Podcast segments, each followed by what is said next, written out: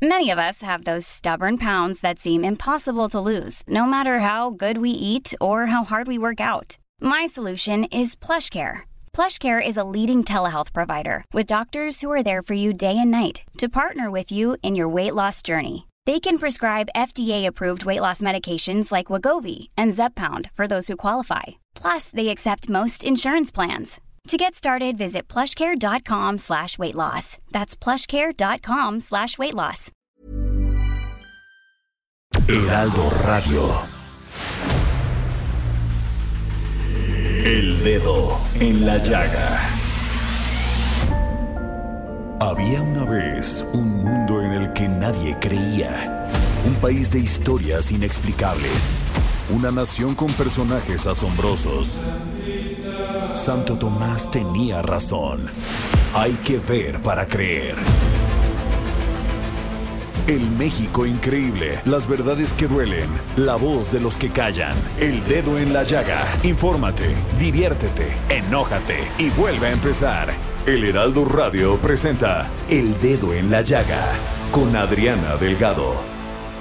And I hear they making my temperature the rise. If you leave me, I could die. I swear. DJ you Yo, are like the oxygen I need to survive. I'll be honest. Your love ain't it totally me. I am so obsessed. I want to Buenas tardes, ¿cómo están? Les saluda su amiga Adriana Delgado y estamos escuchando esta maravillosa canción que se llama Love Nawantiti y es con los lo del talento de estos DJs, Joe y Axel y saludo con mucho gusto a mi querido Samuel que nos acompaña hoy desde cabina. ¿Cómo estás Samuel? Adriana, que es un placer saludarte, al igual que toda tu audiencia, que es bastante cuantiosa aquí en El Dedo en la Llaga. Y sí, es una canción bastante padre, porque además allá en Europa, desde 2019 que se estrenó, ha sido tal hit que se ha, eh, que se ha cantado en francés, se ha cantado en alemán, cada una con el acompañamiento de un cantante local. Y es una canción que suena bien, ¿no? Ay, a mí me gusta su ritmo, es como tranquila, es como relax, pero además las voces, o sea, me da paz esta canción y me hace así como sentirme como que vuelo. Sí, es correcto, es, es correcto, es una canción muy suave, muy como para, muy como para ambientar la tarde, ¿no? Una tarde tranquila, apacible. ser feliz. Y, y hoy hace una tarde hermosa en la Ciudad de México, porque ya sabemos que está entrando un frente frío, este Samuel, en el norte de Veracruz. Imagínate, ahí pega fuerte porque pues es calor, es tropical y de repente un, un frente frío con, o sea, no sabes, siempre es un tema y te lo digo yo que soy de por allá. Sí, por supuesto. Y además, eh, un doble cuidado, ¿no? Porque eh, el hecho de que de repente uno sienta eh, ciertos síntomas de gripita, de catarrito, en este momento es más delicado de lo habitual, porque nos han dicho las autoridades que en cuanto eso suceda, tenemos que dar por hecho que tal vez tengamos la variante de Omicron y a falta de pruebas específicas este, eh, suficientes para que todos nos la hagamos, pues lo ideal es mantener cada vez más cuidadas las medidas sanitarias. Así es, por eso en el Heraldo Media Group iniciamos una campaña pues este solicitando, suplicándole a la gente que use su cubrebocas, que guarde la sana distancia, que no son momentos para estar rodeado de tanta gente, eh, no, no, este, no hay pruebas, Samuel, ¿qué tema el de las pruebas? Sí, qué cosa, porque además de repente puede terminar siendo eh, contraproducente, ¿no? Hay tantas filas para hacerse la prueba que es muy posible que si llega uno siendo negativo salga positivo después de estar entre tanto To- barullo. Entonces lo mejor es cuidarse, ¿no?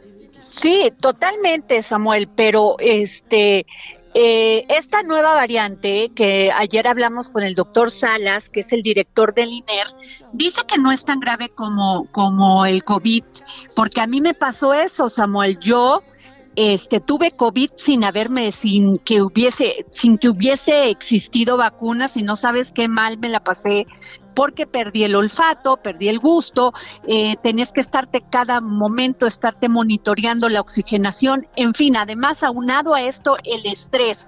A- El doctor Salas ayer nos decía que se siente como un pequeño ardor en la garganta con esta variante, que gracias a Dios ya la mayoría de las personas están vacunadas y las que están llegando a los hospitales, pues son las que no se vacunaron. Ese es exactamente el punto, eh, digamos, más toral en este momento. Hay que vacunarse, ¿no? Estas cosas de, antivacunas y estas cosas de, desobligarse, de, incluso de, la vacuna vista como un deber cívico, hay que dejarlos a un lado. La ciencia ha avanzado mucho, las vacunas son confiables y, han demostrado que quienes las tenemos, pues nos pega menos si es que nos llega a pegar la, la enfermedad y eso es bien, bien importante en este momento. Pues sí, sin duda alguna, pero lo que es terrible, Samuel, es que el gobierno, teniendo muy claro que es necesario para prevenir, para prevenir, hacerse la prueba, también es importante tanto como la vacuna, porque, porque así sabes que te tienes que recluir en tu casa, detectan los casos positivos, eh, no, o sea, permite que la gente tome sus precauciones todavía más altas y que se quede en su casa pero si andas por ahí con, ay, me siento medio mal, pero no sé si es gripa o no sé si es esto, y pues tengo que pedir una, un comprobante que me diga que soy negativo.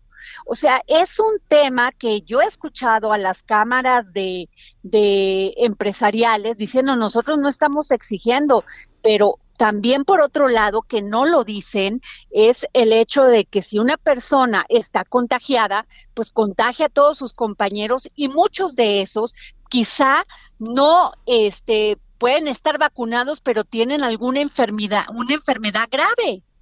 Sí, por supuesto. De hecho, hay una serie de herramientas que se han estado dando a conocer en los últimos días y horas, en el sentido de que se están simplificando los trámites, por ejemplo, para el asunto de que el Seguro Social eh, emita de inmediato una este, incapacidad laboral al momento de que una persona reporta tener COVID-19. Y es un asunto de confianza. Es decir, que el afectado diga realmente tengo COVID, que el Seguro Social está eh, eh, de, de inmediato emitiendo la incapacidad y que el patrón la reciba, ¿no? Entonces, al ser un asunto de confianza, pues algo de lo que se espera de la población es responsabilidad en todos los sentidos, tanto en recluirse. perdón. Tanto recluirse si tiene COVID como no, no hacer mal uso de esa confianza, ¿no? Claro, pero, pero pues sí es mandar un mensaje que este si no está seguro de que los síntomas ahorita qué hacemos sin sin y además algo que también escuchaba en el espacio Salvador García Soto pues las pruebas en algunos casos no son baratas y lo que menos lo mínimo que esperábamos es que el gobierno atendiera esto y pudiéramos tener acceso todos los todos las este todos los ciudadanos y ciudadanas a tener nuestra prueba de COVID. Sí, claro, eso es bien importante. Eh, eh, de repente eh, tenemos como que señales encontradas, ¿no, Adri? Por ejemplo, nos dicen los funcionarios, bueno, en este momento no es importante saber si es Delta o es Omicron o es, o es qué variante. Bueno, puede ser. El punto es la responsabilidad. Hay síntomas, hay que, hay que cuidarse, hay que recluirse si es posible, este, hay que tratar de hacerse la prueba si es que eso no sale contraproducente en el asunto de mezclarse con demasiadas personas. Es decir, este es un asunto de sentido común que en ocasiones termina siendo el menos común de los sentidos, pero en este momento es fundamental. Pues sí, mira, la verdad, yo creo que el presidente Andrés Manuel López Obrador ha tenido toda la intención de que esto no suceda, pero yo creo que las autoridades de salud no han respondido al nivel de lo que hemos estado pasando, no solamente con el abastecimiento de medicinas, para enfermos de cáncer, que ya lo vimos todo el año pasado, sino este tema de las pruebas. siempre se negaron aquí a, a abastecerse de pruebas. Acuérdate el principio de la pandemia, incluso desdeñaban el uso del cubrebocas y está comprobado que el uso de cubrebocas, un buen cubrebocas, este y bien puesto, pues sí eh, permite o evita el contagio. Sí, claro, eh, eh, evita el contagio. Incluso se ha dado información en el sentido de que, por ejemplo, la variante Omicron es tan complicada que eh, el cubrebocas de tela no ayuda tanto, no es tan eficaz como con otras variantes. Así es de que si lo usas tú y lo uso yo y estamos juntos, entonces dos cubrebocas, al igual que dos cabezas, pues son mejores que una, ¿no? Entonces sí hay que tener muy claro que hay que extremar las medidas. No, y además, o sea, lo que estamos viendo con estas variantes es que por lo menos esta del Omicron te dicen que no es tan grave como la como la primera etapa, la primera ola de estas eh, de esta de esta este de este virus, pero sin embargo, Samuel, pues yo creo que tenemos que tener conciencia porque los virus mutan. Entonces no sabemos cuándo viene uno más grave que otro o más leve que otro. Entonces yo creo que tenemos que tener mucha conciencia y mucha responsabilidad, lo vuelvo a repetir, la sana distancia, de cuidar este cuidar, eh, mantener la sana distancia, eh, la sana distancia, el cubrebocas, eh, ponerse su gel, el alcohol, en fin, Samuel, yo creo que nos toca a los mexicanos tener un poco de responsabilidad. Sí, nos toca mucho como personas, cada uno dentro de nuestro ámbito, eh, una responsabilidad y además también a las autoridades, no solamente mexicanas, no solamente latinoamericanas, sino internacionales y mundiales, tener muy claro que el asunto de la repartición de vacunas urge. Las variantes están eh, eh, generándose, por ejemplo, esta última Omicron se detectó en Sudáfrica, que es un, que en, en Sudáfrica, que es esa parte del mundo, ese subcontinente en donde no, hay menos vacunas. Entonces, mientras menos gente vacunada hay, es, hay más peligro de que, de que el virus mute. Entonces, también es un asunto de reflexión internacional. Necesitamos que haya una distribución mucho más masiva de vacunas. Oh, Samuel, y bueno, pasando a otro tema, ¿cómo viste que City dice que se Citibanamex. Sí, en efecto, eh, Citibanamex el día de ayer anunció que eh, vendería todo lo que tiene que ver con su banca comercial, eh, con su banca de negocios, que únicamente se quedaría, digamos, con, con, una oficina de, de, negocios muy específicos, lo cual significaría que si uno tiene cuenta este, pues de ahorro, una tarjeta de crédito con Banamex, si tiene uno su afore, incluso su ahorro para el retiro ahí, eh, pues entonces lo que estaría pasando con el banco es que este cambiaría de dueño, pero tranquilos. Para empezar, en en este momento no hay eh, un cliente específico que, diga yo compro Banamex. Segundo, el gobierno federal mexicano ha dicho no, nosotros no vamos a comprar Banamex. Eh, Banamex sigue siendo una empresa eh, totalmente privada y así es como se piensa mantener. Y si hay un comprador, pues entonces ese comprador se hará responsable de las mismas cuentas en las mismas condiciones en que reciba el banco. Así es de que todos los usuarios y cuentavientes de todo tipo de cuentas que tengan con Banamex pueden sentirse tranquilos de que en este momento y, durante toda esta transición no habrá un problema grave con sus, con sus recursos. Samuel, este, la Secretaría de Hacienda emitió un comunicado sobre este tema. Este, ¿Nos puedes decir de qué se trata? Eh, sí, por supuesto. Ellos justamente están informando que el gobierno federal pues no va a intervenir, digamos, en el asunto de querer comprar este el banco como tal.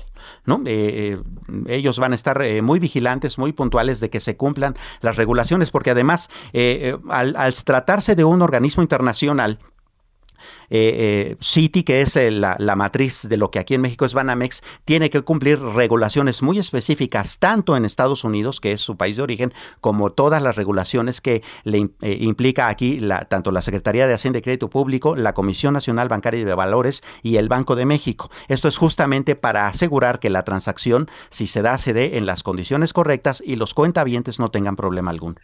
Oye, y el que levantó la mano es Ricardo Salinas Pliego, eh, pues el, director de todo el grupo, presidente del todo el grupo Salinas, el que dirige el grupo Salinas. Y yo creo que es una buena opción, este, porque él habla, él totalmente le ha, invertido en México, le ha apostado a México. Yo de manos mexicanas, Samuel, porque además el Banco Azteca tiene mucho, mucho camino andado en este sentido.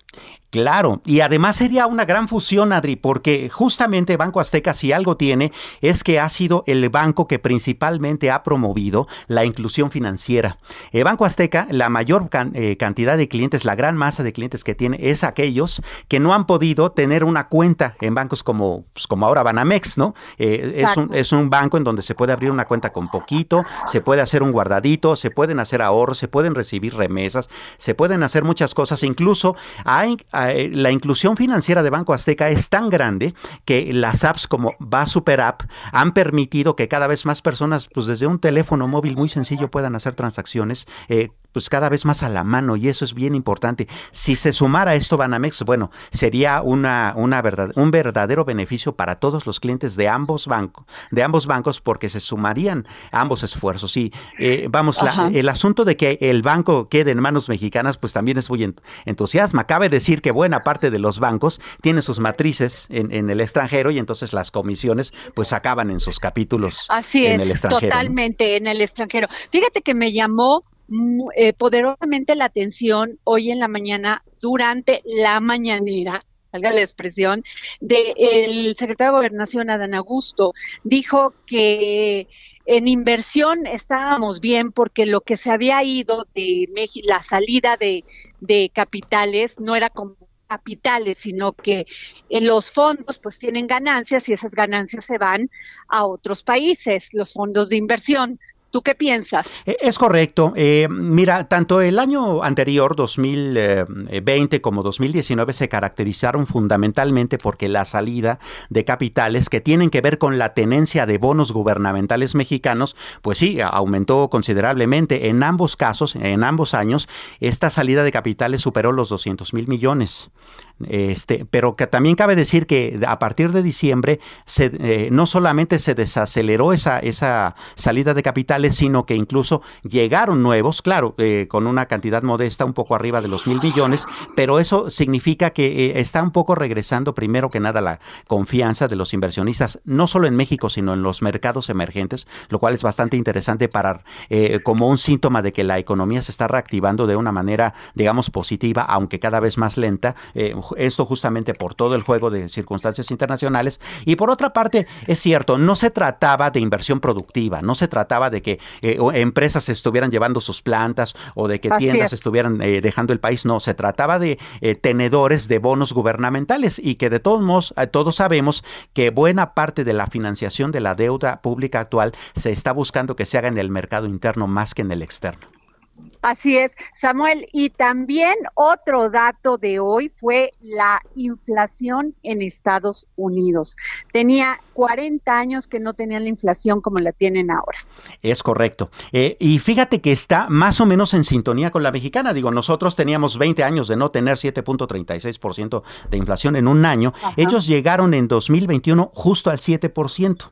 Eh, revisándola un poco más de fondo, hay un factor que sí, digamos, también preocupa. Y es el hecho de que revisando la eh, inflación subyacente, esa sí llegó por ahí del, ah, te digo específicamente, el 5.5% durante todo ese año. La inflación subyacente es esa que quita todas esas eh, eh, variantes que son, digamos, un poco más volátiles, ¿no? Que un precio puede subir o bajar más a capricho. La, la, inflación subyacente es la que mide los precios más estables en una economía. Si esta sube, entonces todavía hay problemas. En Estados Unidos, al igual que en México, esa inflación subyacente está todavía bastante altita y es por eso que eh, se prevé que la Reserva Federal, por ejemplo, eh, en Estados Unidos, que tendrá su próxima reunión este, de, su junta, eh, eleve las tasas de interés e empiece el asunto también de dejar de comprar bonos gubernamentales, que son los que habían estado permitiendo que haya más dinero en la economía. Esto para estabilizarla y entonces, en consecuencia, se espera que México haga lo mismo justamente para que sus economías empiecen a calentar motores. Oye, Samuel, esto es importante porque acuérdate lo que decía Carstens, nuestro ex secretario de Hacienda, que mientras a Estados Unidos le daba un catarrito, a nosotros nos daba una pulmonía. Esto se traduce también en el tema de la inflación. Un hecho es que ellos tengan esa inflación y que les vaya más o menos, tengan un dolorcito de, de estómago y a nosotros verdaderamente que sea ya una úlcera. Es correcto. Y eso justamente sucede porque, pues como todo país, eh, digamos con un eh, con dos dedos de frente, pues ellos primero van a eh, buscar que su economía se recupere antes de ayudar al resto de los países. Entonces, mientras ellos pasan por este trance en el que deja de haber apoyos gubernamentales a través de la compra de bonos y, y, que empiecen a subir las tasas de interés, bueno, ellos van a pasar por un trance en el que pues su economía economía se va a ver un poco tambaleante y entonces a nosotros nos va a pegar, pues nos va a pegar porque todo, es, eh, todo ellos primero van a tratar de sanear su economía interna y después eh, su comercio internacional. Ahí es donde nos va a pegar, pero también esta cuestión será transitoria, no hay que echar las campanas al vuelo, pero sí tenemos herramientas. El, eh, nuestro TEMEC, que es bastante más robusto de lo que era el TLC, va a ayudar bastante. También este plan de infraestructura del presidente Biden, que pues va a invertir bastante dinero durante los siguientes tres y cuatro años este, para construir infraestructura y que va a permitir también el comercio de empresas mexicanas. Eso va a ayudar un poco a temperar la situación, pero aguas, sí, vienen tiempos difíciles, por lo menos unos dos o tres años, en los que tenemos que ser muy prudentes en finanzas públicas, en macroeconomía y en nuestros bolsillos.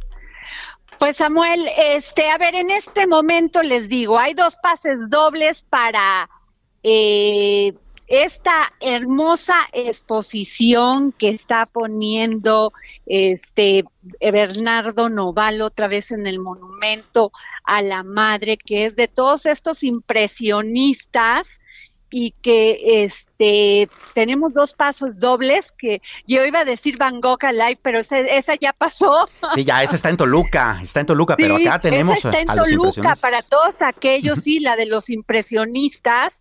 Entonces, para que este, vayan a, a ver esta exposición, esta exposición además de sentidos, porque tú entras al lugar y te hacen sentir con las obras en, en este que se transmiten en, forma monumental. No, no, no, no. Está maravilloso, así que hay un pase, dos pases dobles para esta exposición. ¿Cómo se llama, Samuel? Ah, este, no tengo el nombre. Son los impresionistas. Son los este, impresionistas. Cézanne, Renoir, este, bueno, ahorita, ahorita decimos muy bien cómo está, pero ya son el paso, el pase doble ¿Y qué te quería comentar? ¿Tenemos libros? Tenemos dos eh, libros este, bastante interesantes, Adri. Eh, el primero es Anacrónicas. Ese es de José Ángel Leiva, eh, con, con, prólogo de Katy Flores. Es un libro bastante interesante, que es un, conjunto de crónicas periodísticas, este, en donde se realiza una reflexión del México contemporáneo, sin dejar de lado la seductora capacidad literaria de, pues, de la pluma, el humor, la literatura y la realidad que se entremezclan en una serie de relatos bastante ricos este libro, por supuesto, es cortesía del Fondo de Cultura Económica. Y el otro libro es Un día de guerra en Ayacucho de Fermín Goñi, que pues también es eh, una reminiscencia de, la historia peruana, eh, por ahí de diciembre de 1824, eh, pues en donde América, la América hispana respiraba todavía aires de libertad, los países estaban independizándose y todavía ciertos afanes imperialistas tanto de la península ibérica como de, del norte, del norte, pues norteamericano. Así es de que eh, son libros que vale la pena tener en la biblioteca eh, personal porque son muy interesantes y pues bueno, ganárselos con el simple hecho de escribirte a tu tweet arroba pues Adri Delgado Ruiz. Eh, oye, es Monet and Friends, es que se me fue es correcto. Monet and Friends, por favor, tenemos dos pases dobles. Aquellos aquellas personas que nos escriban en este momento, arroba Adri Delgado Ruiz, para ir a ver este esta exposición de los sentidos de los impresionistas, Monet and Friends. Es correcto. Ah, sí, porque además, eh, eh, eh, de por sí ir a un museo, digamos de esos tradicionales, y ver estas obras de artistas tan reconocidos y, vamos, tan prestigiosos, tan históricos, pues ya es una experiencia interesante. Ahora, sentirse dentro de la pintura y a capturar todos los sentidos, el, el tacto, el gusto, la vista, el oído, como sintiéndose en ese universo representado por el artista, es una experiencia totalmente diferente. Oye, qué gran esfuerzo por esta, esta inversión que ha hecho Bernardo Noval, no solamente para acercarnos a la cultura, sino precisamente esto que dice Ricardo Salinas, invertir en México, invertir en los mexicanos. Por supuesto, por supuesto, eso es bien importante. Y la buena inversión en México no solamente pasa por tener buen trabajo, no solamente pasa por tener buena cartera, también pasa por la cultura, también pasa por cultivarnos como seres humanos todos los días. Pues bueno, Samuel, este, nos vamos a un corte, ¿no? Sí, vámonos a un corte, vamos a un corte y regresamos. ¿Cómo se llama la, canción, Samuel, que nos gusta Nahuatiti? Con este DJ yo y Axel. Ahí se las dejamos.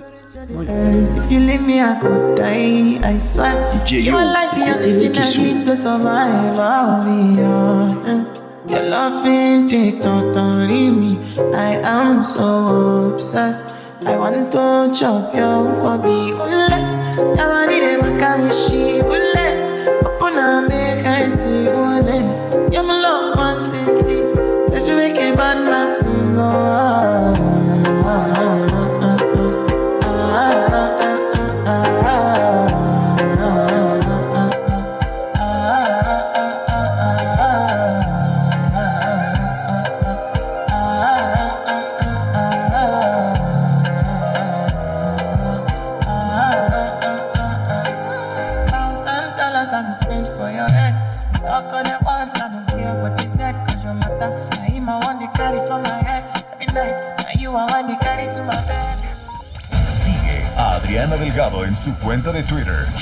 Arroba Adri Delgado Ruiz.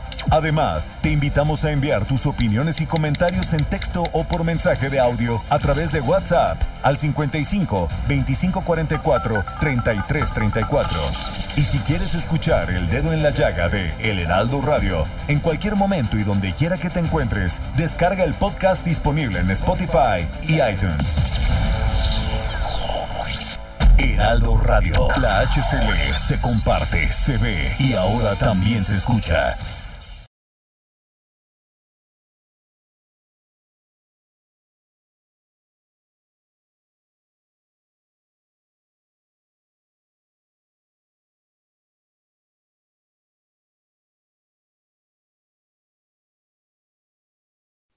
Heraldo Radio 98.5 FM, una estación de Heraldo Media Group, transmitiendo desde Avenida Insurgente Sur 1271, Torre Carrachi, con 100.000 watts de potencia radiada. Sigue a Adriana Delgado en su cuenta de Twitter en arroba Adri Delgado Ruiz. Y envíanos tus comentarios vía WhatsApp al 55 25 44 33 34 o 55 25 02 21 04. Adriana Delgado entrevista en exclusiva al secretario de Agricultura y Desarrollo Rural del Gobierno de México, Víctor Villalobos Arámbula. Ready to pop the question? The jewelers at BlueNile.com have got sparkle down to a science with beautiful lab grown diamonds worthy of your most brilliant moments. Their lab grown diamonds are independently graded and guaranteed identical to natural diamonds, and they're ready to ship to your door. Go to BlueNile.com and use promo code LISTEN to get $50 off your purchase of $500 or more. That's code LISTEN at BlueNile.com for $50 off. BlueNile.com code LISTEN. El cambio climático Sí, es una realidad en todo el mundo. ¿Qué va a pasar con México? ¿Ha hecho usted un análisis de esto? definitivamente. El cambio climático es una realidad, pero hay que ver que este impacto cuyas consecuencias hoy día estamos padeciendo y lo seguirán padeciendo las futuras generaciones, no es algo que se esté dando ahora, viene obviamente acumulándose una serie de alteraciones que el propio hombre en su afán del desarrollo pues ha impactado este, por las condiciones atmosféricas y, y estamos sufriendo las consecuencias. Jueves a las 11 de la noche, El Dedo en la Llaga por Heraldo Televisión. And I hear they making my temperature the rise. If you leave me, I could die. I swear. Samuel Prieto, ¿me oye? Acá andamos, Adri. Oye, Samuel Prieto, mañana no se pueden perder esta entrevista que le realicé al secretario de Agricultura y Desarrollo Rural del Gobierno de México, Víctor Manuel Villalobos Arámbula, porque realmente está interes- muy interesante, Samuel, porque me dijo, fíjate que hay, cuando, o sea, en el 90 y 90 desde la crisis del 94-95, mucha gente emigró a Estados Unidos por la misma crisis que teníamos aquí con. Cedillo en el gobierno de Cedillo. Y fueron, la mayoría fueron hombres. Se quedaron las tierras sin que nadie las trabajara. Y entonces las mujeres dijeron, a ver, yo agarro esto y me pongo a trabajar la tierra porque tengo que sacar adelante a mis hijos. Y los hombres pues ya no regresaban, se quedaban allá. Y no tenían la propiedad de la tierra estas mujeres. Entonces, en muchos casos, que este de, de quien menos las trabaja y menos y de quien menos eran este por derecho legítimo propietarios de estas, propietarias de estas. Entonces, pues el secretario me pues sí, le estamos dando garantías a estas mujeres que se quedaron trabajando la tierra. Por supuesto, eso es un súper tema, además de que hay que decir que el abasto de alimentos es una de las materias fundamentales en cualquier país y hay que recordar que una de las eh, eh, metas del gobierno, de la administración federal actual es justamente la soberanía alimentaria. Y hacia allá está trabajando la Secretaría de Agricultura con el eh, secretario Villalobos al frente. Pues no se pueden perder mañana en el Heraldo Televisión esta entrevista que le realicé al secretario de Agricultura. Y bueno, ya tenemos en la línea a Eduardo Clark, director de Gobierno Digital de la Agencia Digital de Innovación Pública de la Ciudad de México. Muy buenas tardes, Eduardo. Hola, gusto saludarlos, gracias por la invitación. Eduardo, hemos visto tus tweets suplicando, pidiéndole a la gente que se vacune, que por favor se cuide, porque estamos viendo que ya hospitales están empezando a saturar. No llegaría a eso y, si quieren ahorita podemos hablar del tema de capacidad hospitalaria. Lo que sí es que estamos viendo un incremento de hospitalizados. No está ni de cerca de lo que llegamos a vivir hace un año. Hoy hay en todo el Valle de México 1.150 hospitalizados. Como referencia, hace exactamente un año teníamos 10.100. Entonces, afortunadamente, mucha de la capacidad hospitalaria que se activó para el año pasado está disponible hoy. Lo que sí es que también es muy claro que hay dos pandemias. Una pandemia en la cual las personas vacunadas con esquema completo y con refuerzo en muy baja proporción agravan y una pandemia desafortunadamente en la cual las personas que no se vacunaron o no completaron su esquema son aquellos que en este momento están en un riesgo altísimo de agravar, ser hospitalizados, inclusive perder la vida si no se vacunan. Eduardo, pero por ejemplo, en este momento la gente está, las personas que no se vacunaron están viendo este riesgo. Y si en este momento deciden, me quiero ir a vacunar, ¿dónde pueden asistir o dónde pueden acudir? Tenemos dos sedes en toda la Ciudad de México, más bien dos sedes para rezagados. Una es el Centis Marina en Coyoacán y otra es la Sala de Armas en Iztacalco. Ahí lo único que tienen que llegar es presentarse con su identificación, con el papel que bajamos de la página de mi vacuna y con eso los vacunamos. Y tenemos además en este momento también sedes que aplican rezago no solo de primera y segunda dosis, pero también para las personas de 60 y más años que se les fue la cita de vacunación en las últimas cuatro semanas. Ok, Eduardo, el tema ya se está armando una, pues ya una psicosis, porque la gente no puede, este, obtener una prueba. ¿Qué va a pasar ahí? Y en muchos negocios es la verdad, los los patrones o los empresarios dicen, bueno, este, lo que no, si ya tienes síntomas, pues quédate en tu casa, pero si no los tienes, me voy a quedar sin la empresa porque pues no va a ver quién la trabaje. Mira, hay que atender esas dos, esa, esas dos preguntas en dos puntos. El primero es, la Ciudad de México hemos venido incrementando y hemos multiplicado por cuatro el número de pruebas que se hacen comparado con hace 10 días, ni siquiera con hace tanto tiempo. Estamos haciendo más de 30 mil pruebas al día para que tengan como referencia, nunca habíamos hecho tantas y hacemos prácticamente la mitad de todas las pruebas que hacen en el país como gobierno de la Ciudad de México. Es decir, hemos estado incrementando las pruebas. Sin embargo, todo el mundo sabe que estamos en posiblemente el momento de mayor transmisión del COVID en toda la pandemia, en términos del número de positivos. No de gravedad, no hospitalizados, pero sí de positivos. Y así como en otras partes del mundo, si ustedes ven las notas de Nueva York, donde la gente está teniendo cada vez más dificultad para encontrar una prueba comparado con cómo era hace tres, cuatro meses. En la ciudad igual. Y por eso queremos hacer una orientación para que estas pruebas que tenemos, que seguiremos aumentando, de hecho hoy compramos más, eh, hace un rato estuve en ese proceso, eh, podamos lograr que se pongan a la disposición de las personas que más las requieren. ¿Y a qué me refiero con esto? Si nosotros pedimos a nuestros empleados que vayan y se hagan una prueba sin ninguna sospecha, sin ningún síntoma, solo por hacerse una prueba para estar tranquilos, pero sin haber estado con un positivo o tener síntomas, no tendríamos ningún país en el mundo capacidad para hacer diario 6, 7 millones de pruebas, aparte de que nos costarían pues 500 millones de pesos al día, que ya es otro tema. Por eso en este momento lo que pedimos es no le pidan a sus empleados pruebas si no tienen sospecha. Si tienen sospecha, sin problema, pero si no tienen sospecha, no las pidan. Y Ah, por otra parte, la cosa más importante en este momento, si es tanta la dispersión del virus, tenemos este problema de sobredemanda en los kioscos que también es posible y es benéfico que si ustedes tienen síntomas, si estuvieron en contacto con un positivo, ni siquiera necesitan la prueba para saberse positivos, pueden asumirlo. En este momento, si estuvieron en contacto con un positivo y dan síntomas, es porque tienen COVID. Aíslense, permanezcan atentos a los síntomas, busquen ayuda si requieren hospitalización, si persiste la fiebre o tienen problemas de oxigenación, pero tampoco se expongan saliendo a la calle a formarse si la probabilidad de que tengan COVID es prácticamente total. Ok. Eh, Samuel, Eh, eh, gracias. ¿Qué tal, Eduardo? Eh, preguntarte, a partir del 18 de enero se ha hecho público, empezarían también las vacu- la vacunación, eh, el refuerzo de la vacuna para las personas mayores de 40 años. Eh, esto significaría eh, entonces que, bueno, un eh, una- un grueso más amplio de la población estaría acudiendo a los centros de vacunación. ¿Cómo funcionará el mecanismo?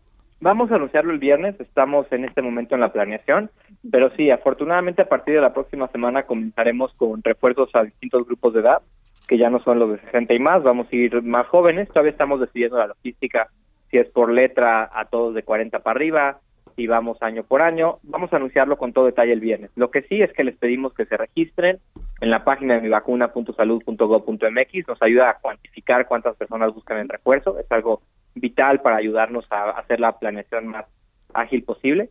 Y por otra parte, que estén muy atentos a los anuncios. Sí hay evidencia que el refuerzo funciona, que el refuerzo ayuda a evitar el contagio aún más que solo tener las dos dosis y refuerza los anticuerpos también para evitar que en caso de ser contagiados, inclusive con la vacuna, agravemos. Entonces, por favor, vayan bloqueando sus calendarios para las próximas dos semanas, todas las personas que les interese este refuerzo, que ojalá sean todos los disponibles, de entre 40, de 40 y más años. Pues muchas gracias, Eduardo Clark, muchas gracias, director de Gobierno Digital de la Ciudad de México, muchas gracias por haber estado con nosotros en el dedo en la llaga. Muchas gracias por el espacio, hasta luego. Hasta luego. Samuel, pues nos vamos a escuchar a Denise Cuadra y mi columna que sale todos los martes, lo pueden en- las pueden encontrar en el heraldodemexico.com y se titula La cuarta ola hablando precisamente del Omicron. Los vamos para allá. En El Dedo en la Llaga de esta semana, de Adriana Delgado, la cuarta ola. Omicron está golpeando con fuerza al planeta, mucho más contagioso que las otras variantes del SARS-CoV-2. Parece no ocasionar síntomas severos o la muerte en la gran mayoría de los casos, pero la Organización Mundial de la Salud alerta que no debe clasificarse como leve. Regresaron los encierros, se multiplicaron exponencialmente las cancelaciones de vuelos, se acentuó la crisis del comercio internacional y la recuperación económica ve cada vez más lejana la luz al final del túnel.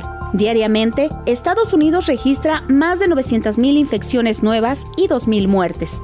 China cerró toda la ciudad de Xi'an con instalaciones de aislamiento centralizadas para recoger alimentos. Los Países Bajos regresaron al confinamiento y los comercios no esenciales permanecen cerrados hasta el viernes. Europa está azotada por los contagios, aunque las hospitalizaciones no han aumentado. Pero aún no están claras las secuelas que tendrá una persona infectada con Omicron. El tránsito de viajeros es cada vez más caótico entre aerolíneas con personal insuficiente y restricciones por vacunas. Hasta ahora, la Organización Mundial de la Salud avala nueve. Las estadounidenses Pfizer, BioNTech, Moderna, Johnson Johnson Hansen y Novavax. La inglesa AstraZeneca Oxford, las indias Covaxin y Covovax y las chinas Sinopharm Viv y Sinovac. Hay otras que están aplicándose en naciones diversas por decisión de sus gobiernos. El problema es que al no tener el aval de la OMS y la FDA estadounidense, ese y otros países no aceptan dentro de sus fronteras a viajeros inoculados con ellas, como las rusas Sputnik 5, Sputnik Light y Evivac Corona, las chinas CanSino y Sinopharm Viv y las cubanas Soberana y Abdalá, entre otras. La situación está aumentando el rompimiento de cadenas productivas. contenedores que mueven por vía marítima el 90% del comercio internacional, detenidos, semiconductores escasos, fábricas de automóviles y tecnología de consumo sin los componentes necesarios para la producción, empresas quebrando tras resistir lo más posible a la tempestad. México cerró el 2021 con una inflación de 7.36%. Si bien es ligeramente debajo de la que se esperaba, no significa para nada un respiro ni un panorama alentador, porque el componente subyacente, que es el más delicado y marca la trayectoria inflacionaria en el mediano plazo, quedó en 5.67% y sigue al alza. Para 2022, la expectativa general es que la inflación termine por arriba del 4%, mientras que el crecimiento del Producto Interno Bruto no llegaría al 3%. Dicho en español de a pie, la recuperación económica será mucho más lenta y comprar lo necesario para nuestra subsistencia será todavía más caro. Las tasas de interés en México y el mundo subirán inexorablemente y eso significa nuevos problemas y retos. Poniendo el dedo en la llaga, los expertos en economía familiar hacen recomendaciones muy útiles. Ajustar los gastos de casa a las posibilidades de nuestro bolsillo, hacer un presupuesto que permita saber cuánto ganamos, cuánto tenemos, cuánto gastamos y en qué, eliminar los gastos hormiga, evitar al máximo posible las compras a crédito, pagar las deudas priorizando las que tienen los intereses más altos, incluso negociándolas con los bancos, y establecernos microobjetivos realistas a cumplir semanal o quincenalmente para avanzar en los pagos y comprar lo necesario al mismo tiempo que mejoramos nuestra salud financiera. También en México, la pandemia está lejos de terminar. El fin de semana se registraron récords de hasta más de 30.000 contagios en un día. Hay que vacunarse y seguir todas las medidas sanitarias. Las soluciones comienzan con uno mismo. En voz de Denis Cuadra. Pues justamente así la columna de Adriana Delgado. Eh, fíjese usted que la reflexión es bastante global e interesante. Eh, por un lado, bueno, sí, hay una serie de vacunas, nueve para ser precisos, que la Organización Mundial de la Salud está avalando como, pues, eh, digamos, seguras, ¿no? Para las personas que, que las hayan, digamos, utilizado para ser inoculadas. Eh, pero hay otras vacunas como digamos la rusa Sputnik, como algunas chinas, como las eh, cubanas Abdala y Soberana, que en algunos países están siendo aplicadas eh, han tenido su éxito, pero eh, por alguna razón que no necesariamente es ideológica, sino más bien de orden técnico, pues no han sido del todo avaladas debido a que no han terminado todos los procesos de verificación de la Organización Mundial de la Salud. Así es de que las personas que han sido inoculadas con estas vacunas, pues no están pudiendo viajar, por ejemplo, a Estados Unidos y a otros países que han establecido eh, parámetros específicos para recibir a turistas, no solamente paseantes, sino también eh, personas que viajan por motivos de negocios a sus fronteras. Entonces, eso también está complicando un poco el tráfico de pasajeros eh, alrededor del mundo, a mente que las aerolíneas, bueno, pues tienen muchos pilotos eh, curiosamente contagiados, ¿no? Justamente por todo este asunto de, del lleva y trae del virus hacia, hacia, hacia diversos países. Entonces, bueno, eso está complicando un poco las cosas, pero también hay que decir que la tecnología está jugando un papel muy importante en este sentido, ¿no? Ahora, pues ya gozamos de videoconferencias, ya gozamos de llamadas internacionales a través de, de dispositivos como el WhatsApp o de incluso eh, mensajes directos a través de Twitter y, y, Facebook. Eso está permitiendo un poco que, eh, pues vamos, el comercio continúe, que la, eh, la, economía no esté del todo detenida, pero sí estamos teniendo un severo problema, pues con las importaciones, con el comercio internacional, con la escasez de chips, con la escasez de semiconductores y con la escasez de otros diversos productos que se mueven por vía marítima. Entonces, bueno, se trata de paciencia y se trata mucho de prudencia, de que, de que cuidemos nuestra cartera, de que sepamos que la economía eh, mundial todavía va a tardar un buen rato en recuperarse. Así es de que, bueno, seamos prudentes. Estos consejos que nos da Adriana Delgado en su columna eh, son bastante claros, ¿no? Bastante interesantes y muy útiles. Eh, negociemos las deudas que, se, que están atrasadas con los bancos, si es que esto es posible. Eh, adelantemos el pago sobre todo de las eh, deudas de mayor interés. No abusemos del crédito. De hecho, mientras menos podamos utilizarlo mejor, ahorremos. Y ahorrar no necesariamente implica solamente guardar el dinero. También significa comprar a, a menor precio. También significa amarrarse el cinturón desde el punto de vista de ajustar los gastos de la casa únicamente a las posibilidades de nuestro bolsillo. Hay que ser responsables tanto en ese como en el sentido sanitario y veremos cómo todo esto pues va a ir pasando poco a poco, amén de que de cualquier manera, pues bueno, eh, todos tenemos que estar conscientes de que la situación internacional pues eh, es bastante compleja. Eh, Justamente a, raíz de esto, también eh, la jefa de gobierno de, la Ciudad de México, Claudia Sheinbaum, pues anunció también el inicio de eh, eh, la vacunación con vacuna moderna, particularmente a las personas del sector educativo. Escuchémosla. Esta es una de las sedes en donde se están vacunando profesores, personal educativo, profesoras, eh, personal administrativo, intendencia, todos los que trabajan en escuelas, desde preescolar hasta posgrado en la Ciudad de México. Se vacunaron en su primera dosis 283 mil y estamos esperando que reciban esta segunda dosis el mismo número de personal educativo. Eh, así es, esto, esto lo dijo eh, la eh, jefa de gobierno de la Ciudad de México durante el enlace a la conferencia matutina en Palacio Nacional con el secretario de Gobernación, Adán Augusto López Hernández. Este comentó que la Ciudad de México ha sido un ejemplo de la aplicación del Plan Nacional de Vacunación y además es una de las entidades con mayor porcentaje de vacunación en todo el país. Y esto es particularmente relevante porque, bueno, hay que considerar que pues hay algunos estados que si bien han permitido que las clases a distancia continúen, pues en otros lugares eh, las clases presenciales son cada vez más necesarias, no nada más por el asunto de aliviar el encierro de los jóvenes y de los niños, sino por el asunto pedagógico. Entonces, el hecho de que los profesores estén vacunados es una garantía más de que hay una serie de cuidados muy, muy puntuales, muy específicos en el sector educativo, pues eh, para evitar que este contagio se generalice de tal manera que pudiera descontrolarse, eh, ocasionar más desgracias, ocasionar tal vez algunas afectaciones de mayor eh, fallecimiento y sobre todo que no se sature eh, eh, el sector salud, tanto en clínicas como en hospitales. Esto es bien importante, así es de que hay que tenerlo muy en consideración. pasemos a otros temas. vamos mm, con el analista del Heraldo de México, José Carreño, a editor de la sección Orbe, de justamente de este periódico, que nos habla sobre el analista canadiense Thomas Homer Dixon. El dedo en la llaga por el mundo con José Carreño.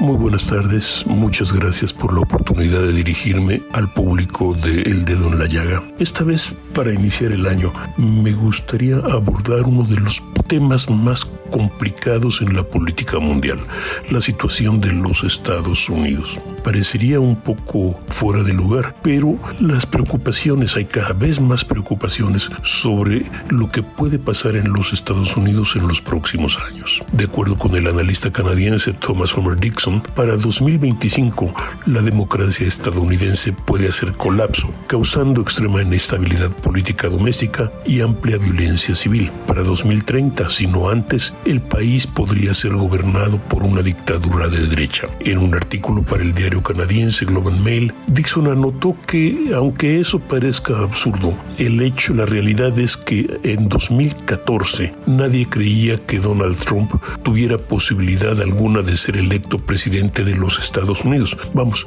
ni siquiera Trump.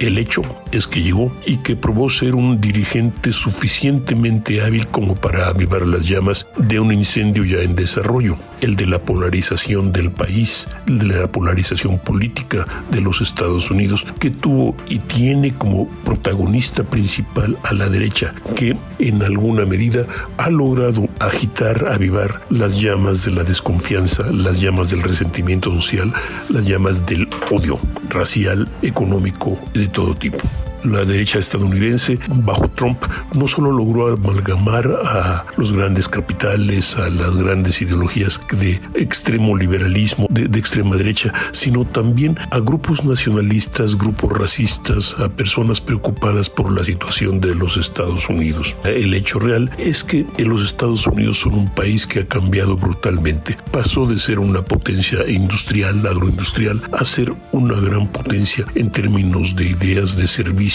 eh, financieros de tecnología, pero el cambio no ha sido fácil y en términos reales ha dejado a mucha gente detrás. La gente que se ha quedado atrás está más frecuentemente que no en las regiones del interior del país que curiosamente son donde han tenido mayor éxito los grupos de extrema derecha desde los tradicionales como el Ku Klux Klan y los neonazis a los actuales como los guardianes del juramento o como los muchachos orgullosos, etcétera, todos estos que asaltaron el Capitolio el pasado 6 de enero. La realidad es que es un país tan polarizado que el gobierno está paralizado no solo está polarizado, sino paralizado. Ambos, tanto la derecha como la izquierda, están aisladas, se aíslan del otro y se desprecian cada vez más. Ambas partes creen que la otra quiere destruir el país que ama y el centro político moderado se desvanece cada vez más rápidamente. Eso lo vemos en el Congreso, donde el Partido Demócrata y los legisladores del Partido Republicano simplemente no se hablan y difícilmente colaboran entre sí.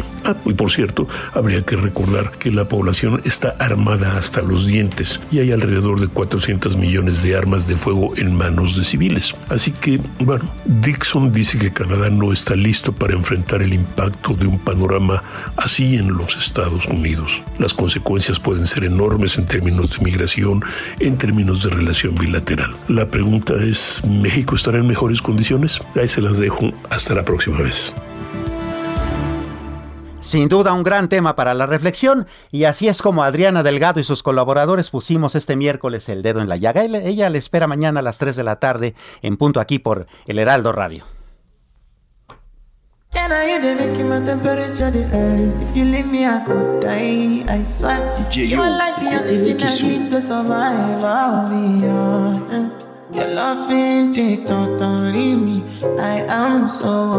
I want to chop your kwabi ule. Yamani de makamishi ule. Make I see. You're one. If you make a bad man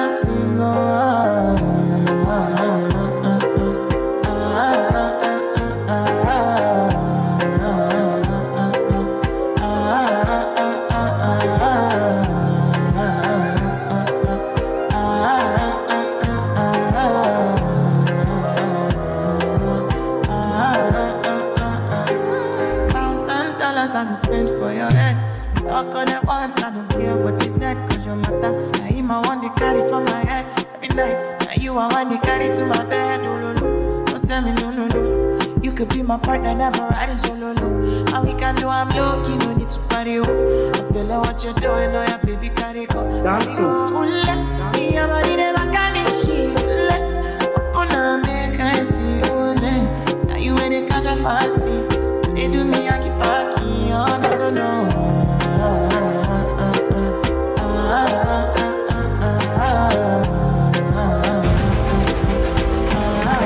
Heraldo Radio presentó El Dedo en la Llaga con Adriana Delgado.